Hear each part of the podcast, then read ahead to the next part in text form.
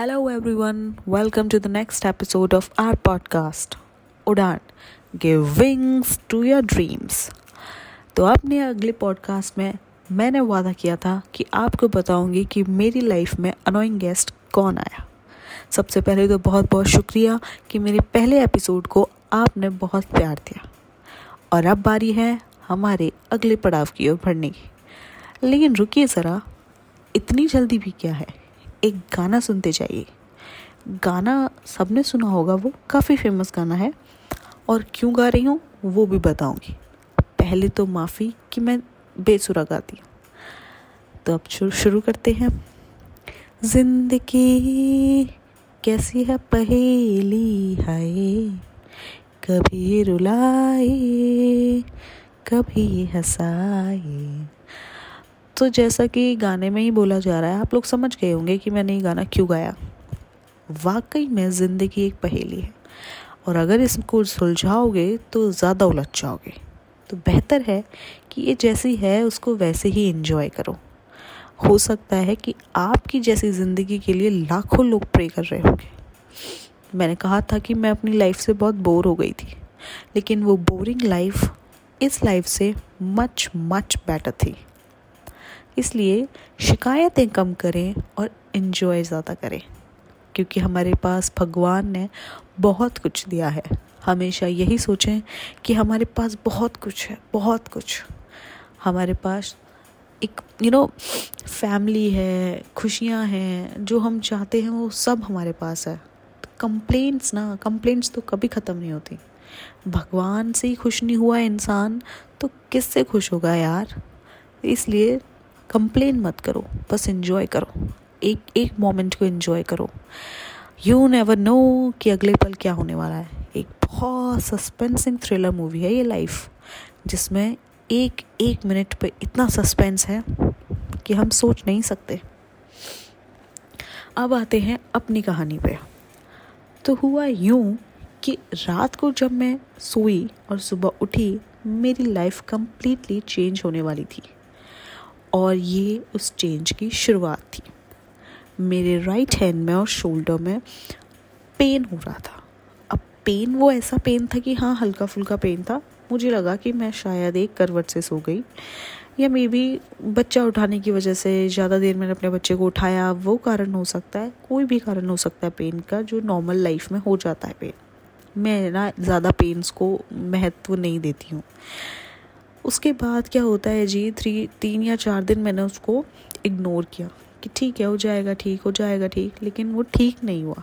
और पेन इतना बढ़ गया कि अब आलम ये था कि अगर मैं अपना हाथ ऊपर कर रही हूँ तो पेन है, अगर मैं अपना बच्चा उठा रही हूँ तो पेन है, अगर मैं कोई यू नो गेट तक खोल रही हूँ तो पेन है। लेकिन एक और सरप्राइजिंग एलिमेंट था। मेरी जो राइट नेक है, उधर एक नोड थी। यू नो हमारी जो बॉडी होती है ना, इसमें बहुत सारे लिम्फ नोड्स होते हैं। तो मेरी एक लिम्फ नोड गर्दन में जो थी, वो सूज गई थी स्वेलिंग आ गई थी। अब वो बाहर से ऐसा दिखता है कि हाँ कुछ यू नो मटर के दाने के बराबर कि शायद कुछ यू नो कुछ है, कुछ कुछ हो रहा है अंदर, कुछ हो रहा है। अब वो थोड़ा सा और बढ़ गया तीन या चार दिन में तो प्रॉपर एक गांठ बन गई, एक नोड बन गई।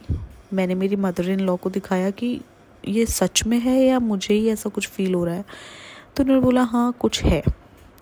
तीन चार दिन हो गए थे तो गए हम डॉक्टर के पास। डॉक्टर जो ईयर नोज़ थ्रोट स्पेशलिस्ट होते हैं ई e उनके पास। क्योंकि गर्दन का मामला था तो इतना दिमाग नहीं था कि कहाँ जाएँ, क्या करें। तो ठीक है जी, हम गए। उन्होंने बोला कि नॉर्मल इन्फेक्शन है, दर्द जो है वो मसल पेन है। पेन किलर्स दे दिए इन्फेक्शन की टैबलेट्स दे दी पाँच दिन का मेडिकेशन दिया। एंड ठीक है जी, आप ठीक हो नॉर्मल है। पाँच दिन दवाइयों में से तीन दिन दवाइयाँ ली, क्योंकि दो दिन की दवाइयों से तो छुट्टियाँ लेनी थी। दवाइयों का और मेरा जो है छत्तीस का आंकड़ा है। मुझे अगर कितना भी पेन हो रहा हो, इतना भी मुझे माइग्रेन तक हो जाता है तो मैं अवॉइड करती हूँ यार, मुझे दवाई नहीं लेनी पड़ी, बस। तो ऐसा ही कुछ हुआ कि मैंने तीन दिन की दवाइयाँ ली और दो दिन की नहीं ली। तो पेन तो था नहीं, क्योंकि पेन किलर्स थे, लेकिन वो जो नोड थी ना, वो अभी भी वहीं थी। अब घर वालों को टेंशन कि भाई ये नोड क्यों नहीं जा रही? और मैं बायो की स्टूडेंट होती हुई भी दिमाग नहीं लगा रही थी। ठीक है यार, होगी होगी, कौन सी बड़ी डील है? पर मेरे पापा ने बोला कि नहीं, आप जाओ एक बार सर्जन को चेक करवाओ। अब हम सर्जन के पास गए। उन्होंने लंबी सी लिस्ट बना के दी कि ये ये टेस्ट करवा के लाइए, फिर ही हम आपको कोई दवाई देंगे। अब टेस्ट हुए जी तो बाकी तो सारे नॉर्मल ब्लड टेस्ट थे।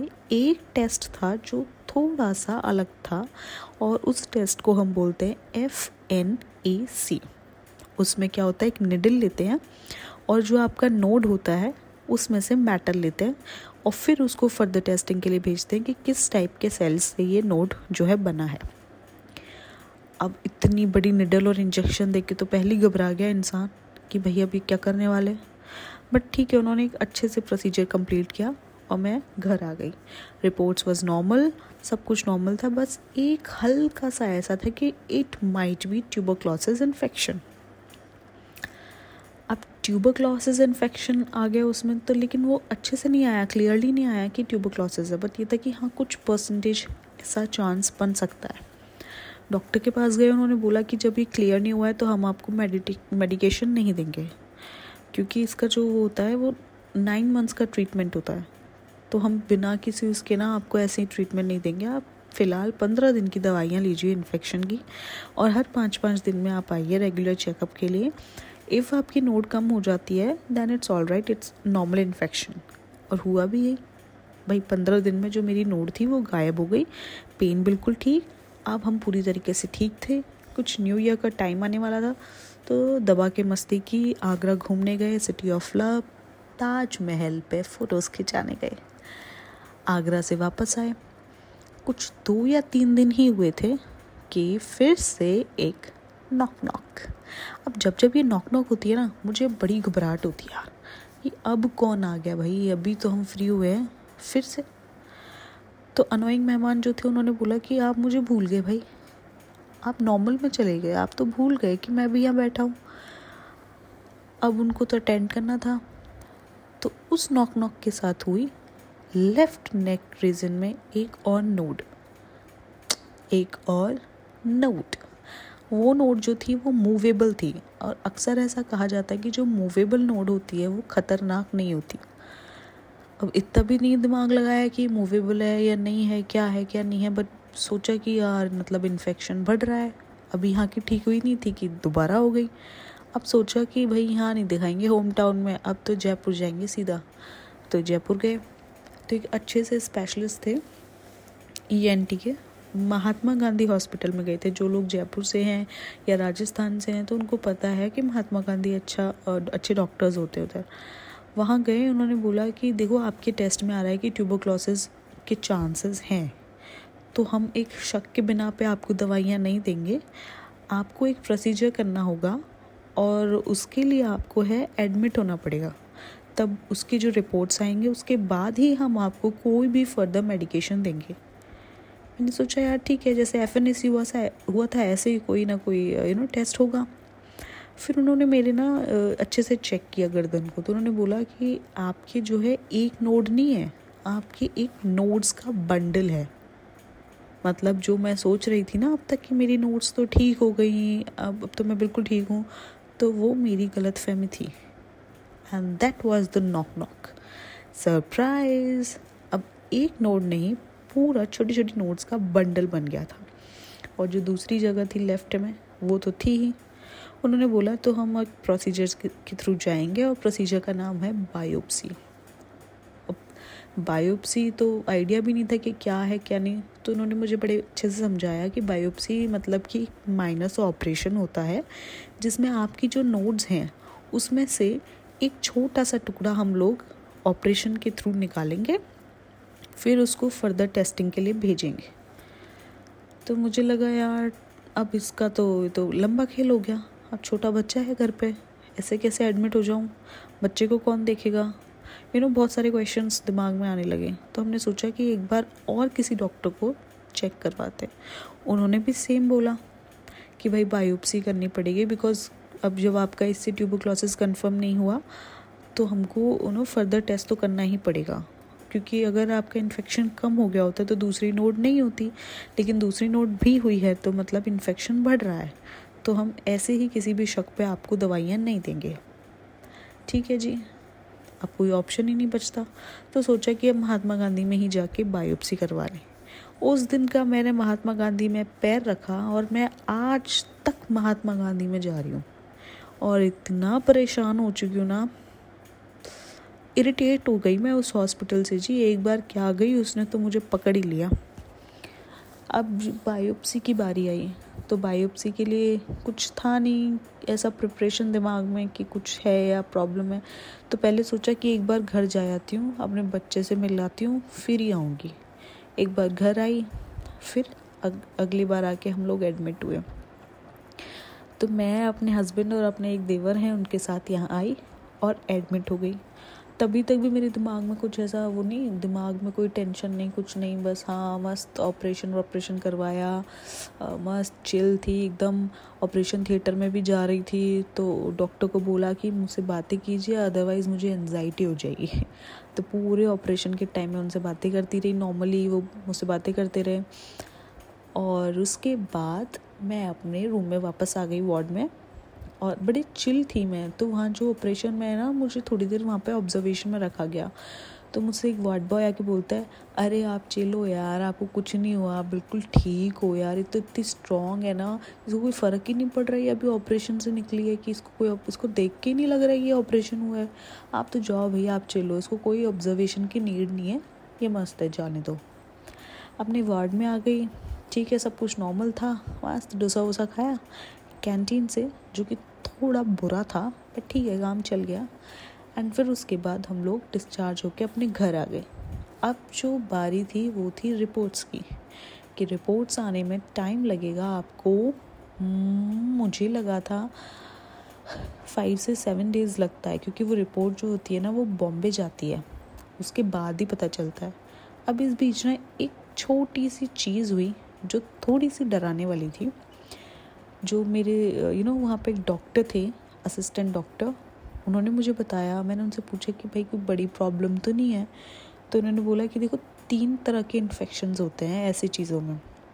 एक तो अपना नॉर्मल इन्फेक्शन हो जाता है वायरल फ्लू वगैरह।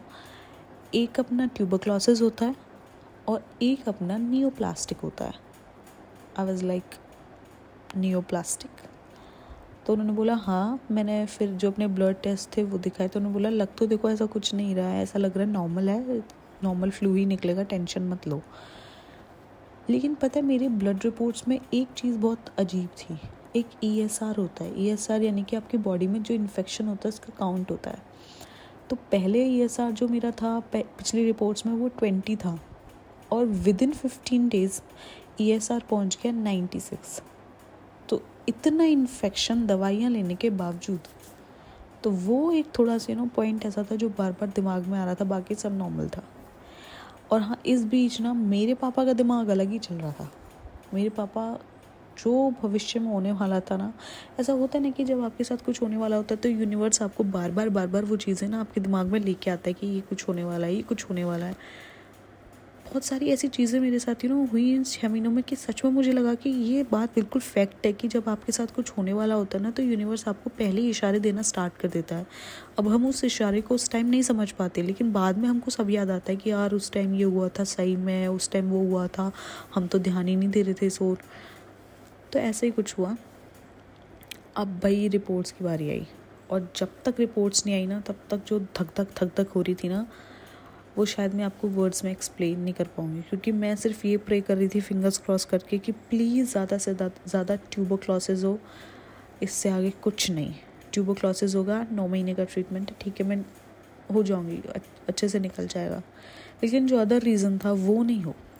क्योंकि अदर रीज़न जो है, वो थोड़ा यू नो सुन के ही इंसान का आत्मा काम जाती है। अब बारी आई रिपोर्ट्स की।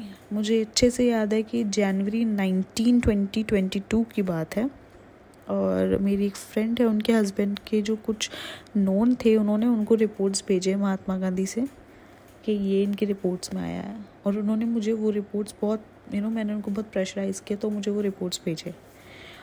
और उसमें जो था, वो था सरप्राइजिंग बहुत शॉकिंग यू नो कह नहीं सकते बस कुछ उस टाइप की चीज़। उसमें लिख रही थी इम्प्रेशन